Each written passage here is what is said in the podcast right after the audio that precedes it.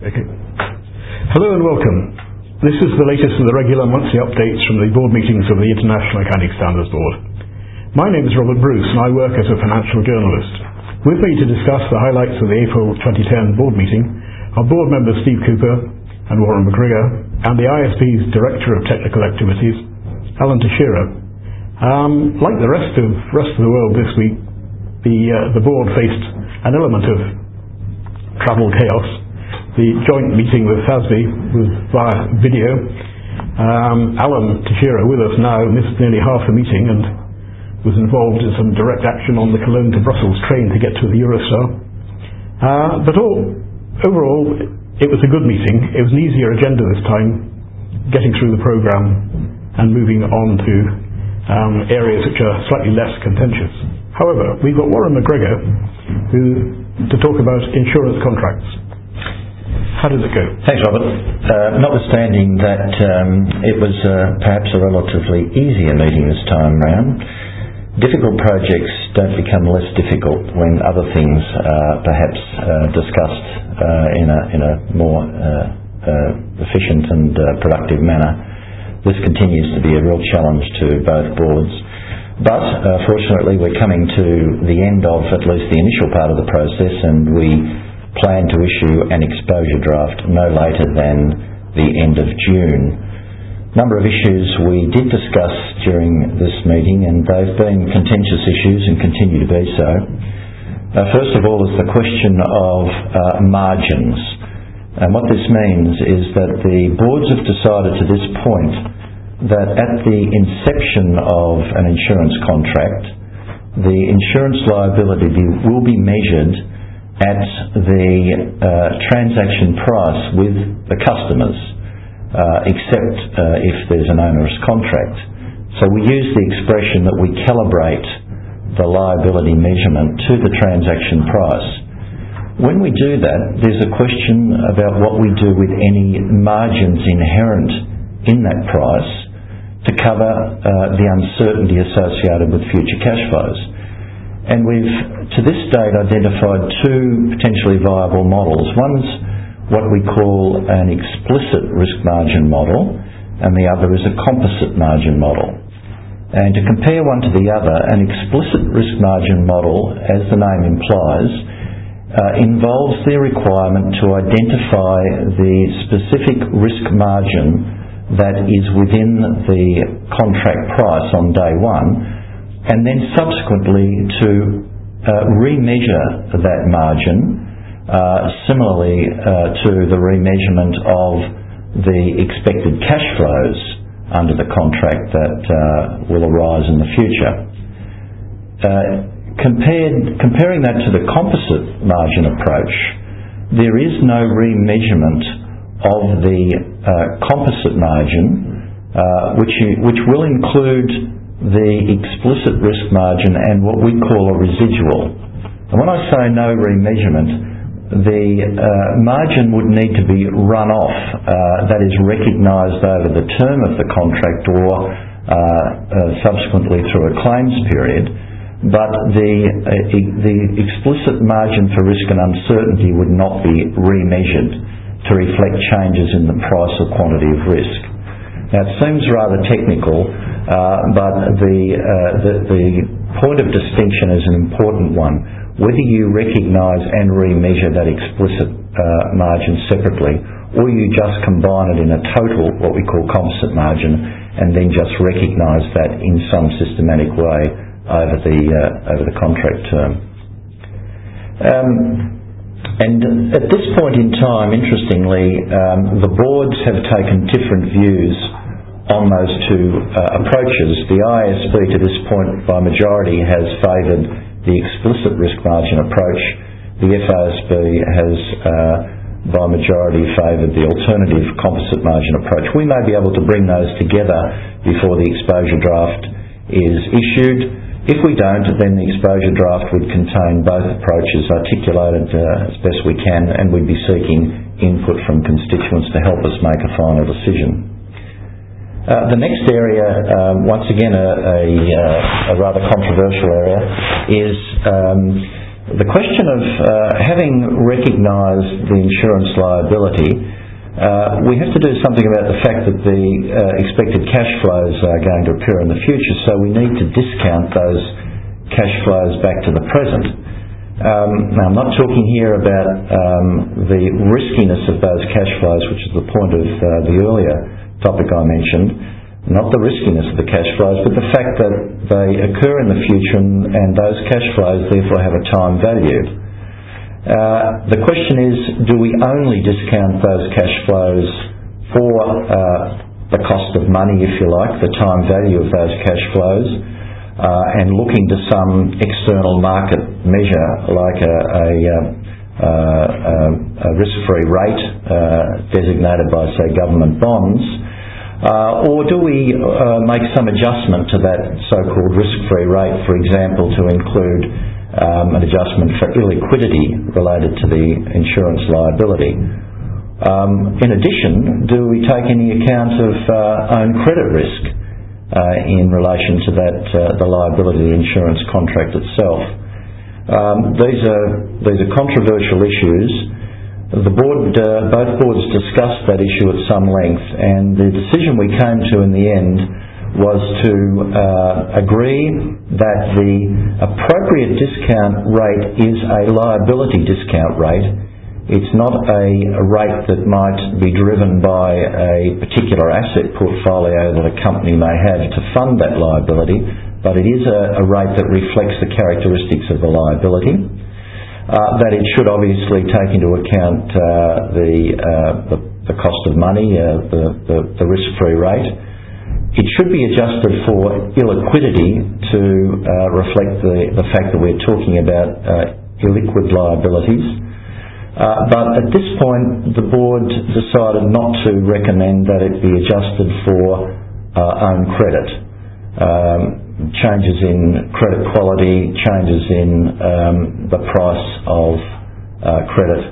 Uh, but to uh, rather than to in- include that in our recommendation or uh, proposal at this stage, we would raise that as an issue and seek input from uh, constituents at some point uh, through the the process.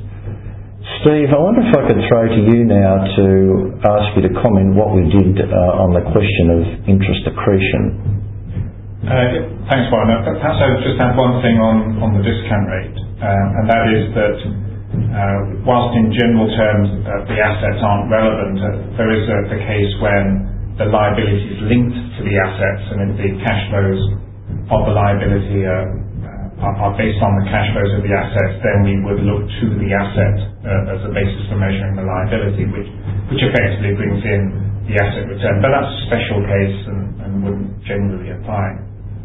Uh, in terms of uh, the, discounting and interest accretion, one of the there will definitely be interest accretion on the elements of the liability that represents the present value of the expected future cash flows. Uh, that interest accretion would then be shown in the income statement uh, alongside the uh, income earned on the asset portfolio.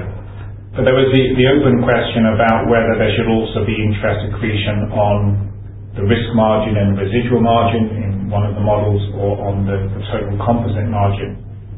And We had a long discussion on this, and I think it's an issue that we will clearly have to return to because the two boards came to different conclusions, and the IASB uh, decided that there would be such interest accretion, and the FASB uh, decided not. So uh, again, this is something which hopefully we will resolve before we issue the exposure draft. If we don't, then we will have both in there, and we will be looking particularly for constituents to provide us with with input on them. Thanks, Steve. Uh, just the last uh, uh, area that uh, I'd like to cover, um, and once again, this is this is an area that we, uh, an issue that we have been discussing at length over many years, and it continues to be rather problematic.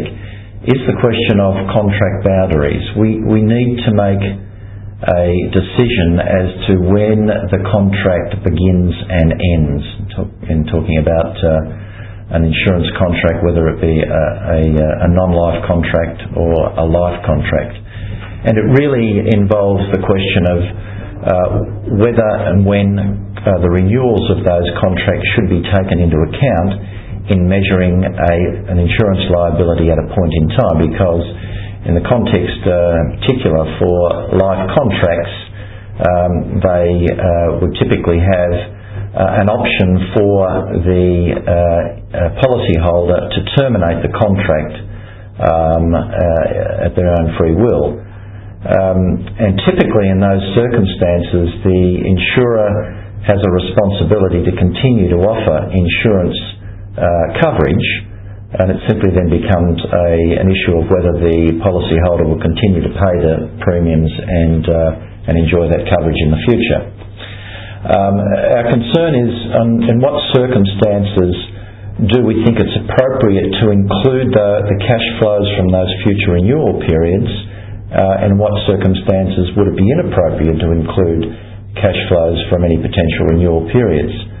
Um, we came down to a view at this meeting um, uh, which we can perhaps summarise um, in the following way.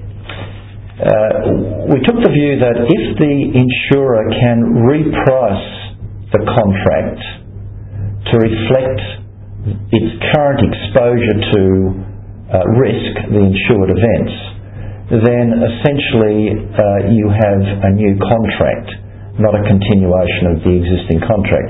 For example, um, if the uh, insurer could assess uh, a policyholder's current health condition, if it was a life policy, and could reprice the contract to reflect the risk that existed at the present point in time, then we'd say that was a, a new contract and should be accounted for going forward from that point. If, on the other hand, the insurer could not reprice the contract to reflect uh, the current risk that it faced, then we would say uh, the future renewals that the policyholder could enjoy would be part of the contract uh, we would measure at this point in time, and so the future cash flows under those future periods would be taken into account in the contract measurement. I think that's probably all I have to say at this stage. Uh, Steve, you anything, anything you'd like to add to I've your... nothing to, okay. to insurance. Thank you very much indeed for your time. very well. Thank you. Steve, do you want to start talking a little bit about what the meeting decided on financial statement presentation? Well, on, on FSP, we're, we're pretty much at the end of our process in producing the exposure draft. Uh, the board has already reviewed two drafts of this and, uh, and the staff came back to the meeting this time with uh, a number of sweep issues, uh, just really clarify and uh, so we can put out the final exposure draft. Let me just pick on uh, two of those, uh, if I may. One is the disclosure of unusual or infrequently occurring items. in, in US GAAP at the moment, there is a requirement to present such items on, on the face of the statement. We don't have that in IFRS. Uh, we decided that we would include uh, something similar to, but not the same as the current US GAAP guidance on this, and then uh, and seek feedback on that particular point. This is not uh, anything particularly new because most companies already have the facility of disclosing these things uh, and, and, and do that um, either on the face of the statement or in the notes or in, in pro forma statements. So and most companies uh, particularly want to show these uh, these uh, types of cash types of gains and losses. The second issue is, is cash flow information, and this is a particularly controversial area in FSP. The whole debate about whether operating cash flow should be presented on a direct or an indirect basis. The board had previously made a decision that we would require the use of a direct method of presentation for operating cash flows, although I think I previously said in these webcasts that we have modified that quite considerably compared with the discussion paper, and it is a now much, much simplified approach to the direct method cash flow, although we still think retaining some of the particularly useful features from an investor's perspective, but dealing with uh, some of the complexities of that. So quite a different approach. However, the big change from the discussion paper is that we are now requiring the disclosure of the indirect reconciliation as well. Now, previously, uh, staff had uh, put this down as a disclosure in the notes, but I think a number of us in the process of reviewing the draft said that, well, this information really should be on the face of the cash flow statement because that's where it has been in the past. Many users have told us how important it is and the preparers, of course. So we're now going to require the information to be shown on the face of the statement. So those are the two uh, key issues really in FSP and we're proceeding to um, to finalise that and issue it shortly. I don't know Alan, you want to say anything about the timing of that? Yeah, at the moment we've got that scheduled to go out in, in the last week of May, I think around about the uh, 26th, 27th of May we, we hope to publish that document. Great. Any more on that? Uh, no, that's okay. Okay. Alan, do you want to have a, a brief word about what happened in the discussions about the leasing standard? Sure. Thanks, Robert. I think there's a continuing theme here. We're getting down to the last aspects of the projects, and uh, there's quite a bit of discussion about disclosure requirements for leases, and I think it's easier if people read the update because obviously there's a, a more detailed and thorough analysis of what the disclosure requirements would be. Um, perhaps one of the more important decisions that was reached at uh, this meeting was the, the accounting for sale and leaseback transactions. Uh, and essentially what, the board's decided is that a sale and leaseback transaction should be accounted for as a sale itself, so it's an outright transfer, and then separately as a lease rather than financing, if you could determine that the underlying asset's been sold. And so what the board's done is they've put in place some, some hurdles essentially or some conditions to identify that you actually do have a sale. And you have to, it has to be demonstrated that basically the underlying asset has been transferred and, and essentially all but a tri- triple the amount of and benefits from the underlying asset have to be transferred away from the seller. Um, if you can't show that, that will demonstrate that that's actually happened, then you do have to treat this as a financing activity. Um, one of the consequences is that if you actually do meet that test in terms of a sale, and so you do have a transfer, you, you can end up recognising a gain um, on that day because uh, as long as it's at fair value, then you might have actually had some, some value added in terms of that transfer. Uh, I think, Alan, what, this is, uh, has been a really important area in the past because we've had finance leases on balance sheet and operating leases on.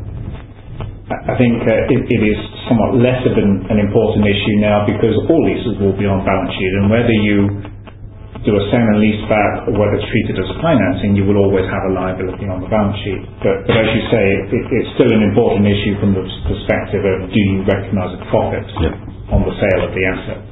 So it sort of changed slightly the, the relevance of it, and, and it was uh, an important decision within this particular project. And I guess the, the, one of the biggest areas will be dealer margins because people are used to those sorts of transactions, and so you've got to now demonstrate quite clearly that you've transferred the basically all but a trivial amount of risk and rewards. Exactly. Yeah. Um, there are a couple of little things that I, I thought were interesting. Um, one's related to the performance obligation itself, and the other's related to impairment. Um, and in both cases, what this is in the lessor's book. So basically, the, the lessor's transferred the asset over to, to another party, so, and they recognise a performance obligation for that, um, for the other party to, to use that asset. What they need to do is that the lessor has to um, allocate in a systematic way or amortise that performance obligation. And what they need to do is, is, is essentially have a look at the pattern of use of the underlying asset by the lessee. So there has to be a relationship between the way the asset's being used by the lessee and the in the performance obligation amortization process, um, which is interesting in a way because it actually links the lessor accounting with the lessee's actual activities. And there's a similar thing that emerges in terms of impairment as well, because the because remember with the performance obligation model with leases, the, the lessor is going to be keeping the asset on its books and showing the related performance obligation. And of course, if there's an impairment in the asset itself, then you need to impair that asset down.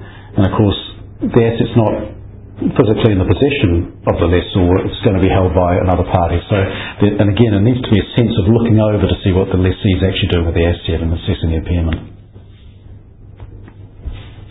Um, one other aspect, and just small again, it's just accounting for subleases, is that uh, essentially the board decided you can have a situation with an intermediate lessor, so you've had a, a primary lessor leases it down and then gets sub, subleased down to another party again well, that intermediate party has to account for it, has to follow all the requirements on the standard as well. So they, they could well end up with the, basically ending up with an asset on their books as the right to use, and then they'll have potentially a performance obligation if they sublease that down to another party. Good.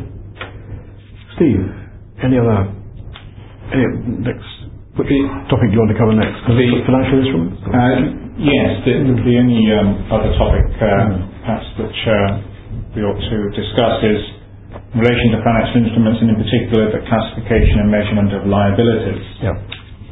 This was, um, you may recall, originally included in uh, our exposure draft from last year. And when we issued the final standard IFRS 9, we removed the liability section um, because we felt that we needed to do more work on it, particularly the own credit. We've done a lot of work since then, uh, particularly a lot of outreach on this issue. And the conclusion we've come to is that we should retain what is in IAS 39 for liabilities in the vast majority of cases, with the exception of making the modification in respect to the fair value option. Most people in response to our consultations on IAS 39 said that the liability side isn't broken, except that they made reference to the whole issue of own credit and the gains and losses on own credit going through the income statement being counterintuitive in the way that uh, they produce uh, in terms of their effect on the income statement. So what we decided is that we will re-expose, uh, we will put out an exposure draft, not re-expose, but we will put out an exposure draft dealing with the proposed changes to liabilities in respect to the fair value option. What that will, will be is that we will Uh, make use of the OCI category for the gains and losses that arise as a result of changes in own credit. Uh, it'll be shown initially in the income statement in terms of the full fair value change that we will remove from the income statement, the gains and losses due to own credit, put that into OCI, and we will propose not to recycle from OCI uh, at a future date. Uh, that's the particular change that we want to re-expose, uh, and that'll come out. Alan? Yeah. Towards the end of May, um, actually, just in the last week again, and this has got a slightly shorter comment period than most of our requirements um, or proposals. Uh, I think we're looking at a 60-day comment period because a lot of the liabilities aspect was exposed previously when we put the original IFRS 9 proposals out. and This is quite a narrow issue here, so we think 60 days is sufficient for people to have a look at this. Uh, uh, I mean, It is quite a controversial area because we did a lot of outreach on this liability issue, the own credit issue, and uh, there are a number of different ways of dealing with it, and there was certainly no consensus. No that came from our consultations. So um, this is what the board decided to do in the end. We feel that it's a good solution, Uh, we will see what the comments say in terms of whether we got it right. Exactly. Good. Next topic. Consolidation, I think. We've uh, been making progress with the FASB. Um, the issue that we discussed this week was uh, to do with investment companies. And if you recall from our last session, I think the board had made a tentative decision here, which was a big change for the IASB, to Uh, essentially have an exception to consolidation for those companies or entities that are investment-type companies, and they they invest essentially in other um, businesses, not with the purpose of running them per se, but essentially grooming them up for fair value for for sale. So they they normally have an exit strategy for this. They they acquire them for a relatively shorter time as opposed to longer-term strategic interests. Um, In the U.S. and Canada and a couple of other places, the way that it's often reported is that rather than being consolidated, they measure it at fair value. So it's essentially a net item, and you have all these fair values all these net investments. And our board has had a look at that to see whether that's um, we want to bring that into IFRS. The the board decided uh, a month or so ago to do that, and we've been working through that um, during this this current board week. Most of the issue here is around constraining us because we don't want to create um, structuring opportunities. The two most obvious ones um, that have been talked about in the board table are cases where you perhaps have a loss-making entity, and often it's an R&D type of activity, where you're pouring money into it, and if you say, well, measure that at fair value, zero is the number, as opposed to all those losses that you can then essentially mask potentially. And the other situation is, um, I guess, the securitization of the structured type arrangements where um, people are wanting to to ring-fence some assets and some debt against them. They're using it essentially as a financing tool, but if you're not careful, you can use an investment uh, company type tool to package these up and get a net number. So what you're doing is you're going to change the financial presentation by taking a whole lot of debt off your balance sheet and assets and netting them off against each other. Whereas uh, underneath there might be much um, bigger numbers lurking. So we've been very careful about the constraining this. Um, I guess two issues came up. One is that we went, the, the boards identified what they consider to be the appropriate constraining factors and again, without, I don't want to go through all of these um, in, a, in a podcast as opposed to giving people a chance to read them, but but they are really trying to identify these are these are investments that you are managing for. Um, you've got to sell these things, yeah. so you're, you're not necessarily trying to get in there to operate to create synergies, for example, and things like that. So having established constraints, the really the big tricky issue for us um, and the FASB is if you do have an investment company per se, I think a lot of people think that's the right reporting way to go, is, is to present these net investments at fair value. But what if you have an investment company that's part of a bigger group? Uh, should you allow them to carry forward or roll up that accounting at the group level, or should you say, no, look, we want to constrain this and say that the, the entity, bigger entity, the reporting entity itself, that's the one that really has to meet all these criteria in terms of investment company. And uh, at the moment, the board's tentatively decided that we should be allowed to roll up, but I think they've asked the, board, the staff to have a look at uh, at some aspects of that. The, the, safest thing to do, obviously, is to say no. You've got to apply, apply the investment company criteria at, at the group level, or simply say you just can't roll up. But I think the board wants to see if there's um, a way forward to actually allow uh, entities, once you've identified that this is an appropriate basis at that level, to continue to use that at the group level without creating structuring opportunities. So the, the staff have got, have got a little bit of work to do on a couple of aspects, um, and I'll be bringing some issues back again, I think, uh, in May just to, to sweep this up. So another one for me. Well, the ED won't be out until uh, I would have thought uh, June or thereabouts for this one. Any other business? Any other points you want to make? Do you want to talk a bit about the outreach in the future? Well, we've got um, what we're doing is uh, we've obviously got some projects that have been fairly active. Um, just focus on one for the moment. Revenue Recognition has got uh, a pretty active program. On the 26th of April, they've got uh, they're meeting with a whole lot of telco analysts because um, you might be aware that Revenue Recognition um, proposals potentially have some uh, significant changes for some of the telcos, the way they account for, for handset sales and things like that. Uh, we've uh, they also got some meetings coming up with the construction industry, with the news sector, with software, and with real estate. So we're trying to make sure that we identify all the sectors that might be potentially affected by revenue recognition and meet with them. Uh, the other thing to look out for in the next couple of weeks is on the 17th of May we do have a um, a pre-exposure draft webcast because revenue recognition is uh, is due to roll out uh, in uh, just just after the middle of May, we expect to have the exposure draft out. So uh, around about a week or so before that, we're going to have a webcast to, to talk about what's coming up in their proposals. Great. Any other? Very good. In that case, it's been a very useful meeting this, this, this particular week because it's been a much shorter one after the epic one we had last month. And I suspect that's partly because as the as we get through the programme, the controversial issues get the press coverage, but a lot of the less controversial issues are, are moving forward at a reasonable pace, um, which gives us more time to discuss the really sharp issues. Thank you for your time. And finally, the traditional disclaimer. This podcast presents a non-authoritative overview of some of the major topics discussed during the board week in April. The views expressed are those of the individuals in this podcast and are not necessarily those of the IASB.